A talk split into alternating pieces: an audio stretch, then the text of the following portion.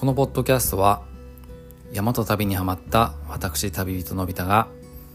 山や旅や日常についてゆるく語るポッドキャストです。日本百名山を登った順に振り返ったり海外や国内の旅の話もしていきます。皆さんおはようございます。こんにちは。こんばんは。いかがお過ごしでしょうか？あの僕いつも出勤とかあとは仕事の帰りにポッドキャストとかラジオとか音楽を聴きながら帰ってるんですけどもまあスマホで流してね、まあ、ワイヤレスイヤホンで聞くっていう感じなんですけど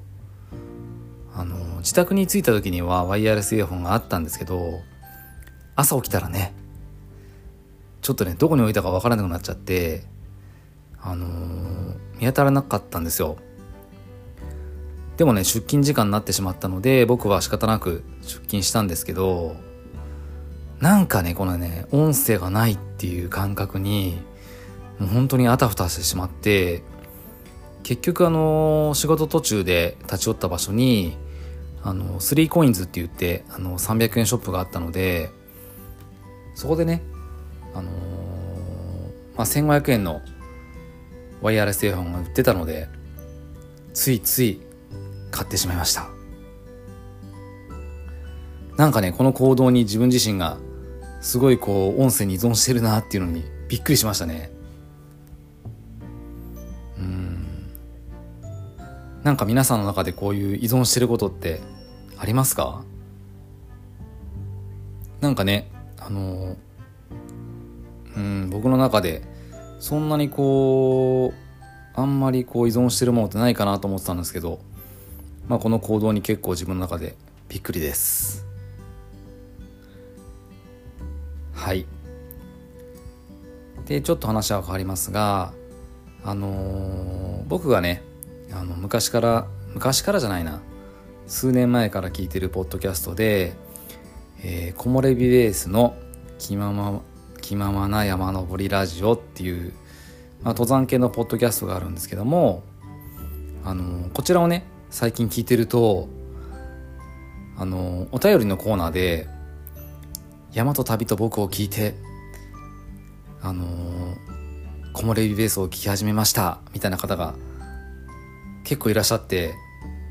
びっくりしてます。あのね僕のエピソードの中で結構最初の頃にこの木漏れ日ベースの話させていただいたんですけどもあのー、まあねもう本当に僕も今も大好きで毎週聞いてるんですけどうんなんかね僕がそれをこう僕のポッドキャストの中で紹介させていただいてそこからこう木漏れ日ベースさんの方につながるっていう感じがなんかすごいこううん嬉しいというか感動してますね。木漏れ日ベースさんはあのおまるさんとおさゆさんというね女性2人でやってる登山系のポッドキャストであの本当にねゆるいトークというかこの雰囲気がね本当に好きで僕は。あの癒されてますし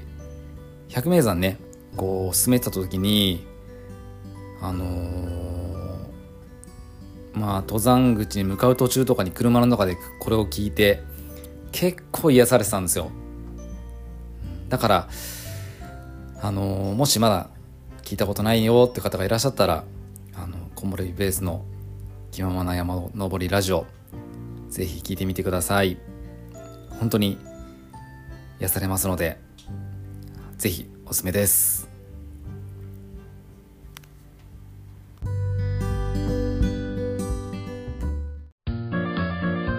山旅。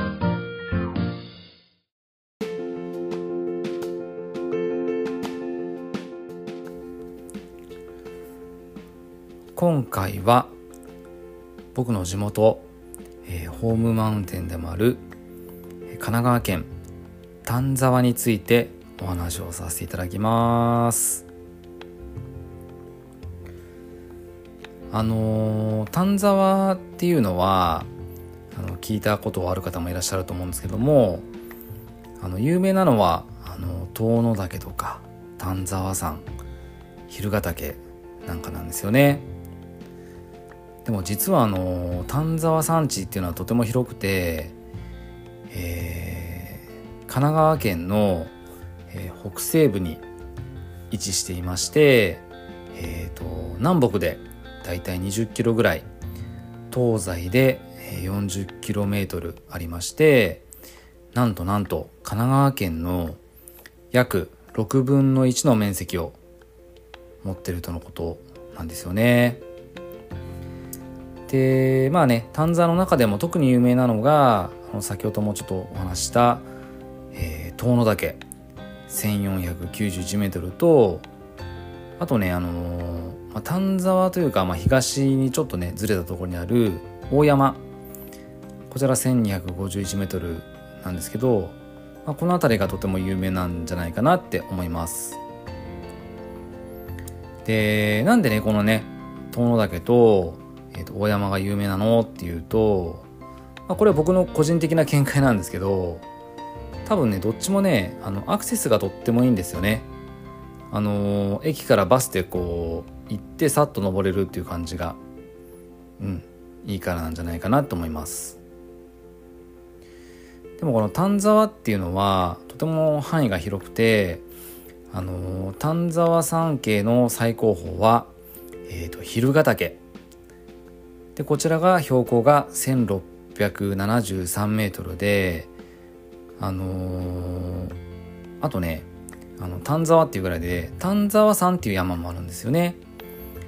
でここが、えー、1567メートルです。はい。でね位置的に言うとえっ、ー、とまあ遠野岳丹沢遠野岳があってその北側に、えー、丹沢山があってさらに、えーと、北西に行くと蛭ヶ岳があるっていう感じなんですよね。はいで僕はあのやっぱりね自宅が近いってこともあってあのー、まあ丹沢にはよく登ってるんですけどもあのー、まあ暇があればねまあこうお酒飲みながら山と高原の地図のね丹沢っていうこう地図を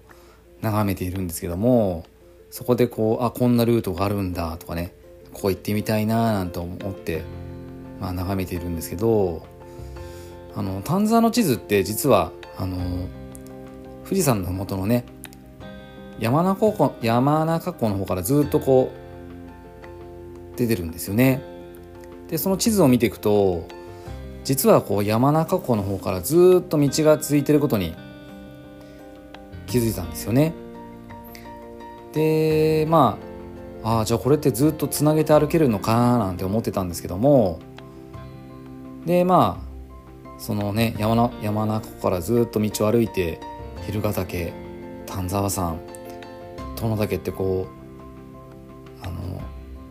歩いたりできるのかななんてこう自分の中で思っていました。で結構ねそれはね具体的にこうあのー、まあ時間とか日程とかをこう計画しし始めたんですけどなかなかこう実際に行くってことはなかったんですけどもあのー、2年前にねあの、いよいよこの計画を実行するためにあの丹沢を丹沢というかこの長いルートを歩くことを決心しました。で今回は、まあ、その時のエピソードエピソードについて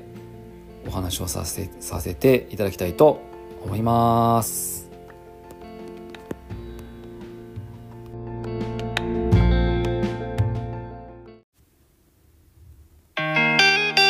山旅ラジオ。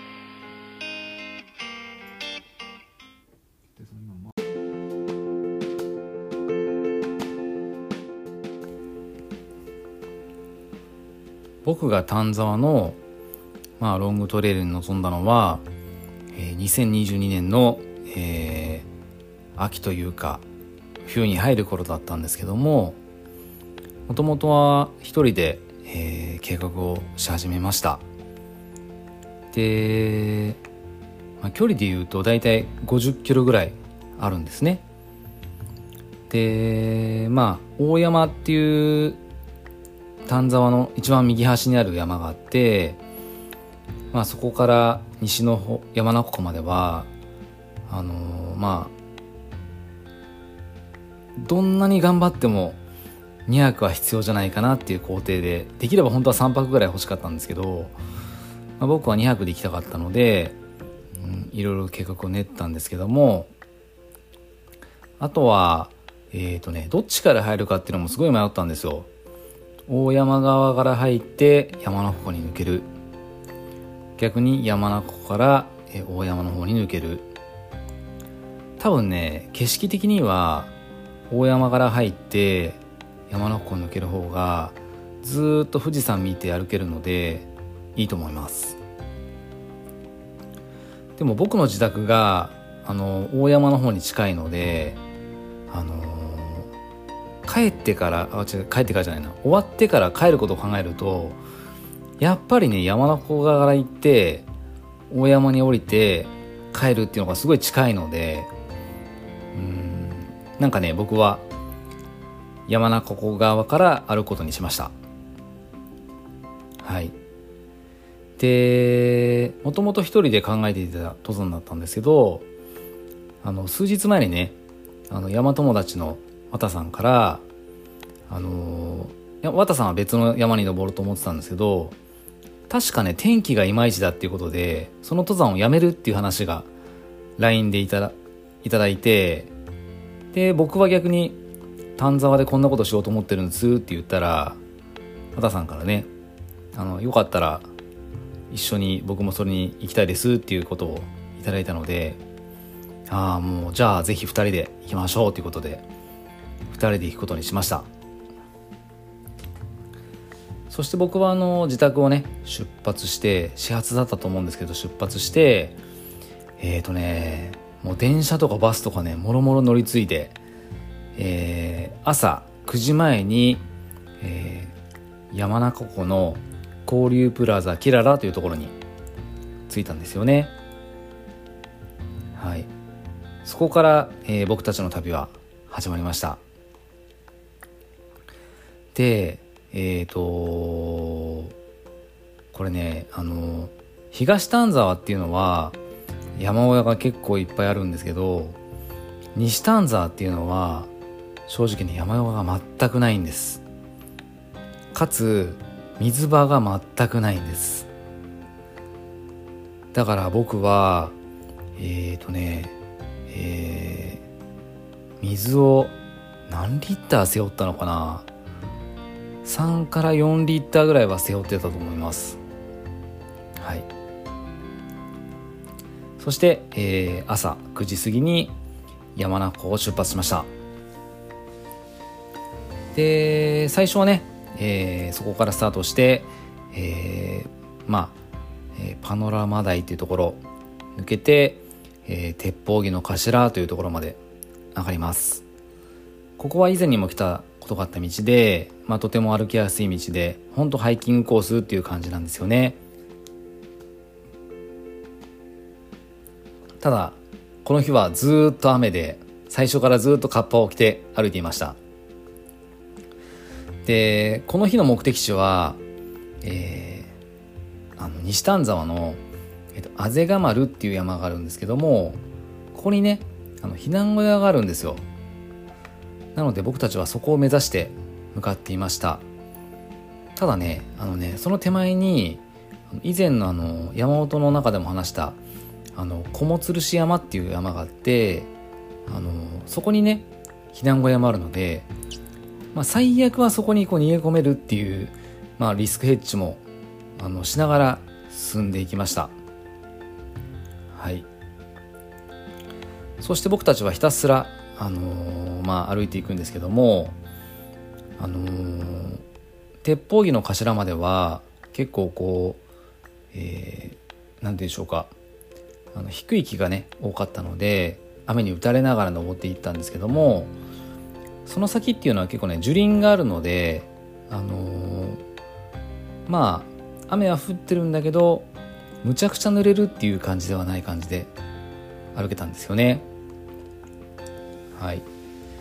でもねこの日はずっと雨が降ってたので、えー、富士山は見えずという感じで歩いていきました。そして鉄砲木の頭からは、えー、その後に、えー、高砂山、えー、あとは、えー、大棚の頭、えー、小松山、えー、城ヶ尾山大海山ってねピークをいくつも通っていくことになるんですけどもうね天気も悪かったしずっと二人旅でしたね。あのー、人に誰にも会わずっていう感じで進んでいきました。そしてねあのー、アップダウンがねとにかくねここはねあの多いんですよ。そんなにねすごいアップダウンアップダウンじゃないんだけど細かいアップダウンを繰り返しながら進んでいってあのー、なんとかね、えー、進んでいくんですけどまあ辛かったですね。はい。で、えー、スタートから、えー、13キロぐらい歩いたところでやっと小つ石山に到着です。もうただ小つ石山の時点で、えー、スタートからすでに5時間ぐらい経ってましたね。もう3時前ぐらいでした。でこの時はもうねあの12月近かったので日没も早かったこともあって、えー、正直あのあぜが丸っていうところに着く時には、まあ、日没覚悟で歩いてたんですよね。はい。そして実際、えー、大会議山大会山っていうところに着いた時にはもう4時半ぐらいでだんだん薄暗くなっていて最後の1時間ぐらいはもうあの日没してましてヘッドライトの中を2人でねあの歩いていきました。そして、えー、スタートから何時間、えー、9時にスタートして、えー、5時半に着いてるので、えー、何時？何時間、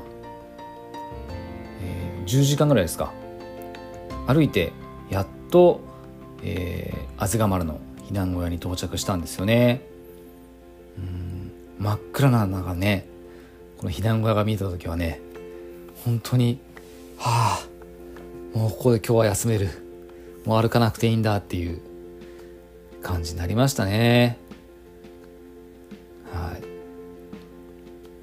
そんな感じの登山となりました。そしてあの避難小屋に入ったんですけどもあの避難小屋に入るとね先行で入ってらっしゃる方が2名いらっしゃって、えーと、結局この日はこの避難小屋はあの4名で使わせていただくことになりました。であぜが丸の避難小屋っていうのはあの数年前に建てられて建て替えられていてとってもね綺麗なんですよね。でえー、あ違うかあの10時間も歩いてないですね9時にスタートしてえっ、ー、と5時半に着いてるから、えー、10、11時、12、1、2、3、4、5、8時間ぐらいですか。10時間も歩いてないですね。すいません。ちょっと訂正させていただきます。はい。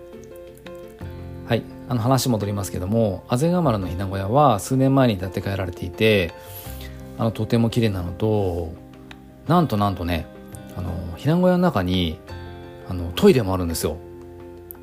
うん、もちろんねあの電気とかは一切ないんですけどただあのー、まあ、小屋の中にねトイレもあって、まあ、小屋の中だから雨風もしのげるっていう環境にとてもまあ嬉しかったですね、ただね先行して入っていたあの2人がまあ男女2人だったのであのー、ちょっとね2人で楽しんでるところに入ってしまったことにちょっと申し訳ないっていう気持ちはありましたね。はい。で初日の僕のあの晩ご飯はえっ、ー、と寒かったっていうのもあってねあのおでんを持ってきました。これねあのまあ何て言うんでしょうか。こうただ温めればいいよっておでんなんですけど、あの中に水分も入ってるので、ね、結構重かったんです。でもねこれね良かったですね。やっぱりもう12月になる頃だったのでまあ寒かったですし、うん、とっても温まりました。そして、えー、もちろんビールも担いでいきましたのでこちらも飲ませていただきました。まあね寒いって言ってるくせにビール飲むっていうねこの矛盾してる感じ、でもね本当に良かったです。そしてねあの僕たちはあの避難小屋の中で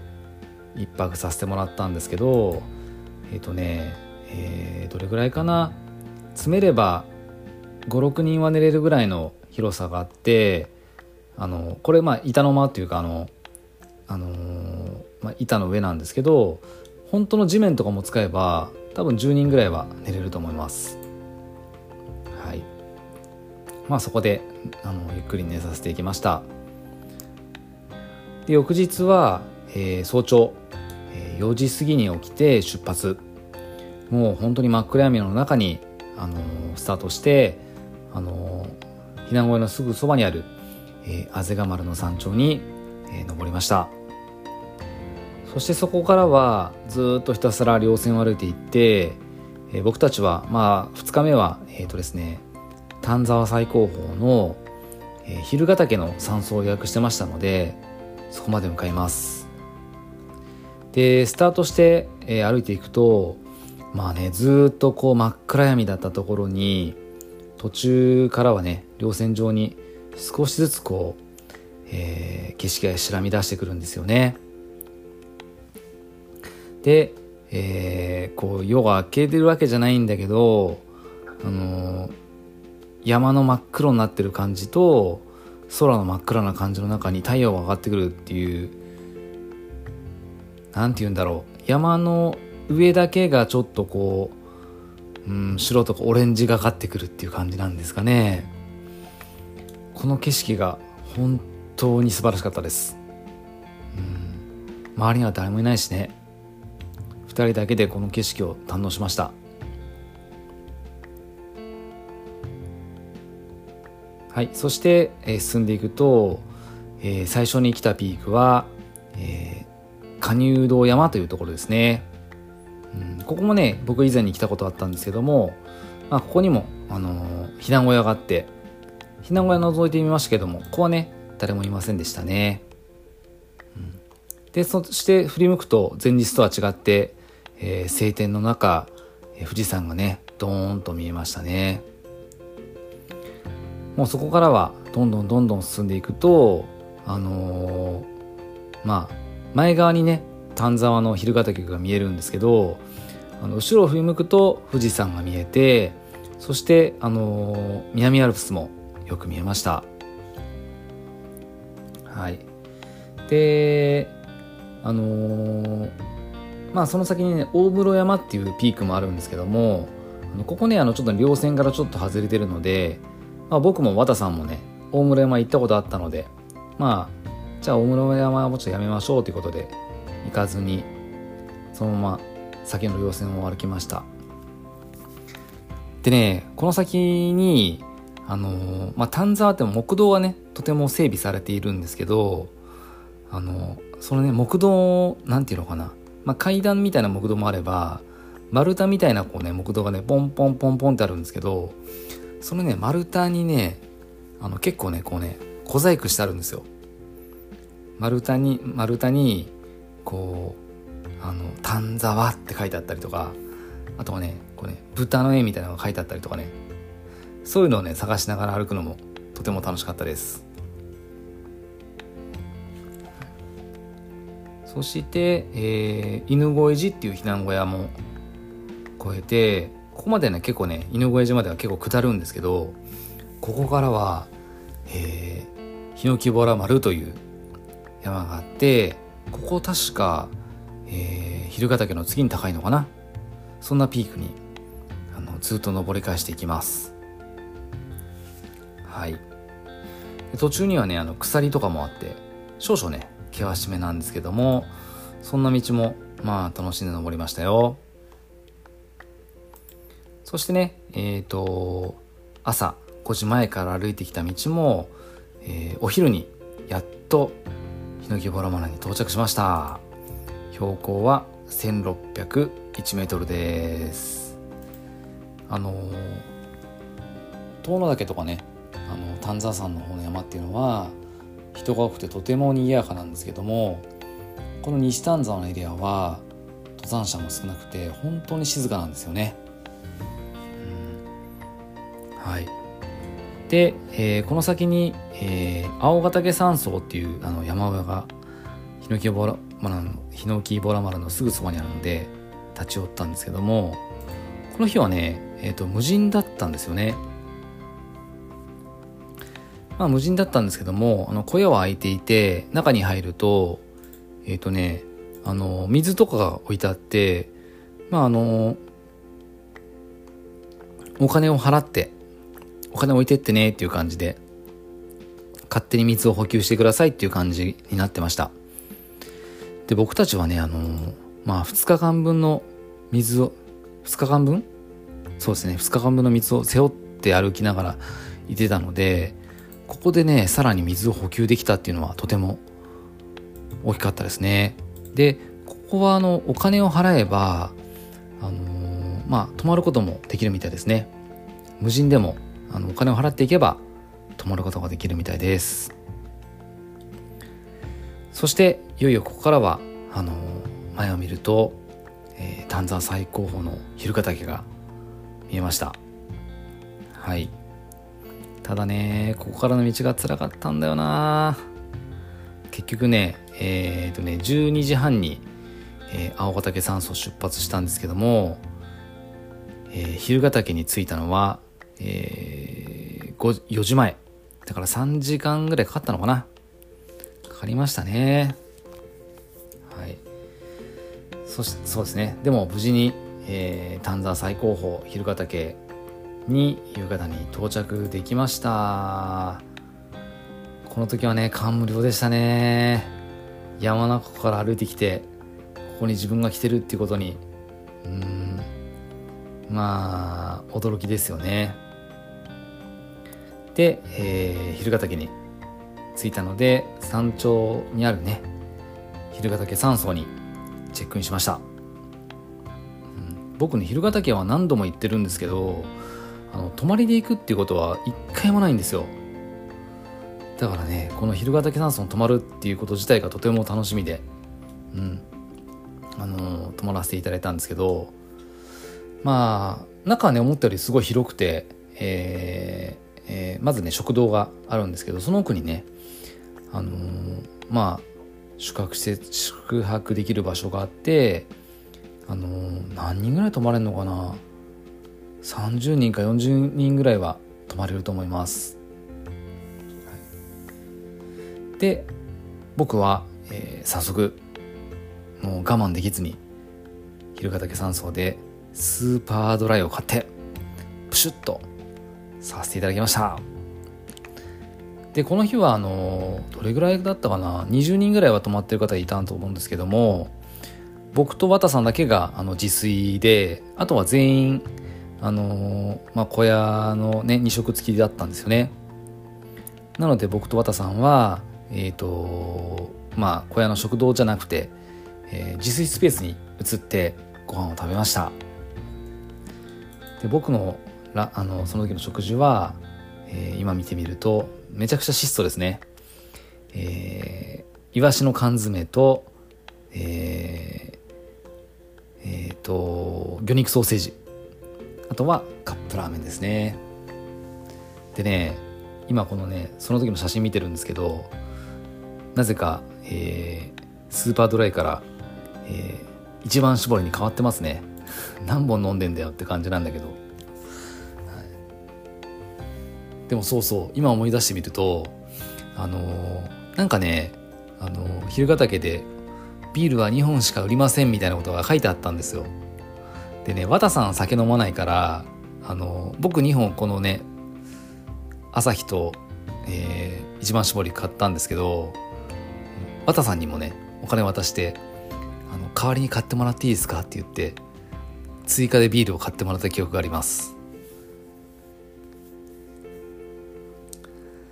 で、えーと、食事も終わったんですけども外に出てみてびっくりしたのがもうね夜景がむちゃくちゃ綺麗でしたね。ここからはあの関東の、あの夜景が一望できる東京とか神奈川の夜景が一望できました、うん、山の上からこう夜景が見えるってなかなかこう関東とかの山じゃないとないと思うんですけどしかもね僕あの丹沢何度も登ってますけど泊まりで行くってことこれが初めてだったのでとても感動しました。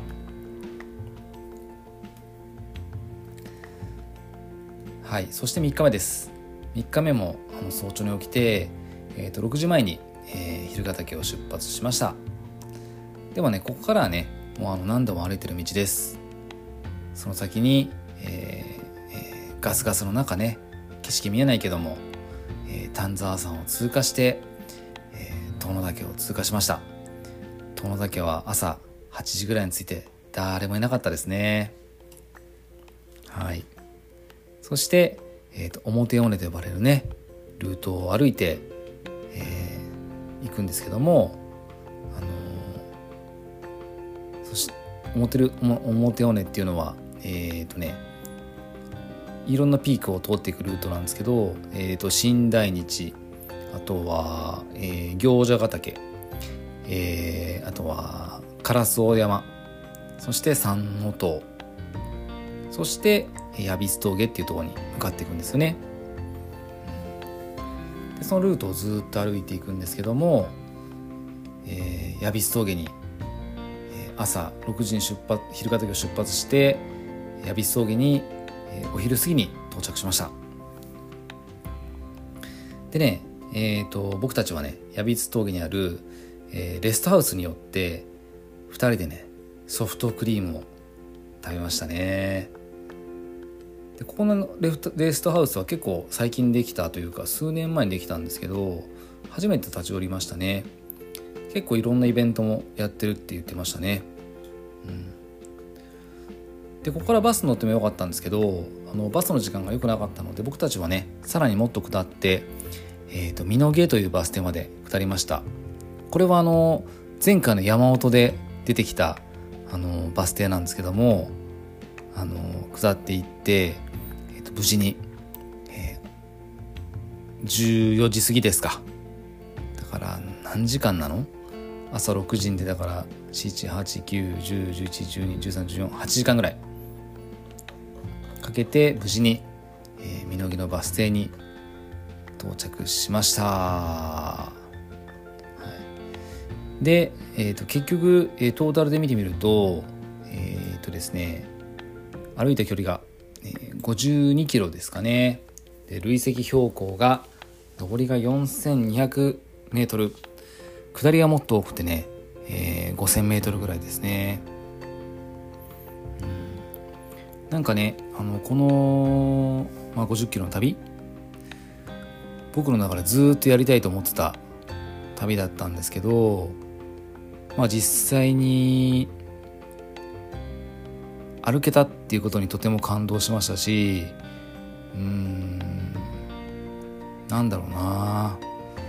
こう神奈川もうこれ本当神奈川と山梨の県境になるんですけどこんな自分のね生まれた場所生きてる場所であの身近なところでこんな、まあ、スリリングな旅ができるんだなっていうことに、うん、感動したし、うん、なんかねすごい自分がこう生きてるなっていう感じをしました、うん、そうなんですよね、うん、多分旅って人によってこう感覚が価値観違うと思うしあのー、ね。なんだろう。いろんなこうスタイルがあると思うんだけど、まあ、僕の中でこのこれをやりきれたっていうことにとても満足した旅だったんですよね。うん、まああのー、丹沢って言ってもねいろんな場所があっていろんなピークがあるんですけど、まあ、こんなルートもあるっていうことで今回はお話しさせていただきました、うん、皆さんね、あのー、もし神奈川の方に来る機会があれば是非ね丹沢は行っていただきたいと思います。そしてねできれば是非ねどこの山小屋でもいいんですけど丹沢ほんと山小屋いっぱいあるので1泊してえー、まあ夜の景色あとは早朝の景色も見ていただけたらいいんじゃないかなって思います。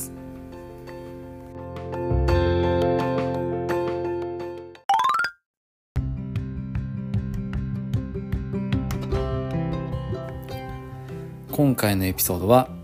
以上となります。あの、丹沢はとっても懐が広いあの山域だと思っていてあのちょっとねこうハイキングしてみたいなっていう方とかあのー、なんだろううんとても登山がね好きで長い距離歩く方とかあとはねこう沢登りしたいなっていう方なんかにももちろん丹沢っていうぐらいですからそういう場所もありますしどんな方でも受け入れてくれる山域だと思うんですよね。